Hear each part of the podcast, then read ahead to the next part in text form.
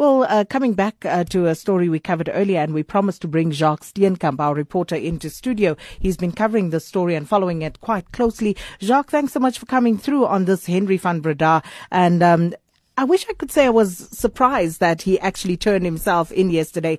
But from the very beginning, it did seem very suspect that given the wounds that were inflicted on all the other family members, that he just walked away with a few minor scrapes. Yeah, I mean, obviously he's still innocent until proven guilty in a court of law. But it's quite interesting looking at it. Um, I mean, I spent most of last week in the in the Western Cape, uh, working on a documentary for Special Assignment about this case.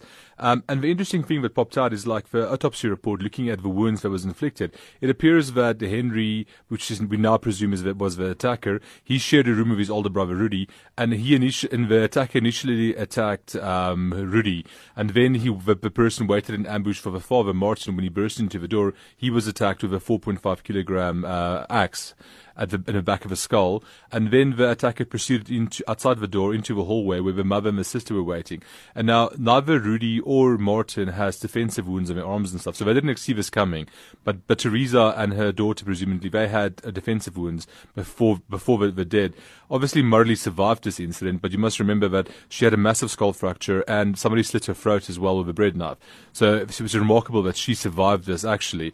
But if you look at the whole scene, it's very unlikely that I mean, I spoke to uh, a forensic expert that said it takes about 500 kgs of uh, force to, to, to pierce the skull, to break the skull bone. So somebody was intently going out to cause harm on, on this family. So it would be very strange that four people all had skull fractures, three of them died because of the head wounds, and then the fifth person is just walks away unscathed for the most part. So exactly, you're right. I mean, everybody was thinking that. It was very strange. I also found out that the mother still had 800 rand in her, in her wallet. The cell phones were in the house. Nothing was broken. Nothing was stolen. So it was very strange, the whole thing, that there, was not, what the motive must have been for this. So obviously, yesterday morning, apparently the NPA made, made a decision now that, um, they'll have to, they'll have to arrest Henri. Um, and then he was given the opportunity to hand himself over by half past three yesterday at Stellenbosch police station.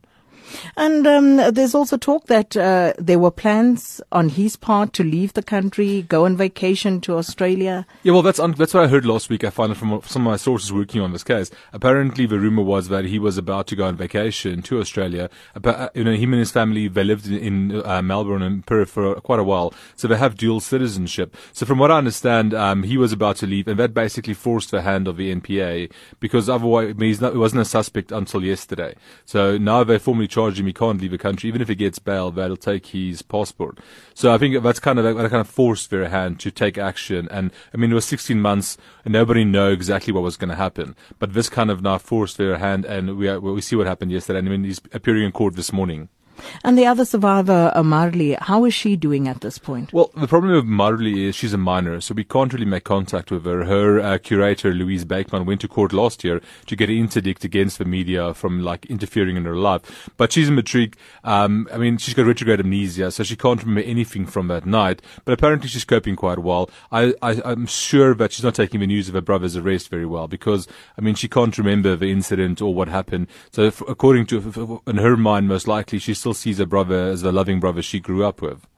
And then uh, some media reports talking about uh, connection to drugs and uh, you know a tik addiction. Did you learn anything about that? Yeah, the interesting thing. I mean, there was loads of media reports, especially in the newspapers, about that.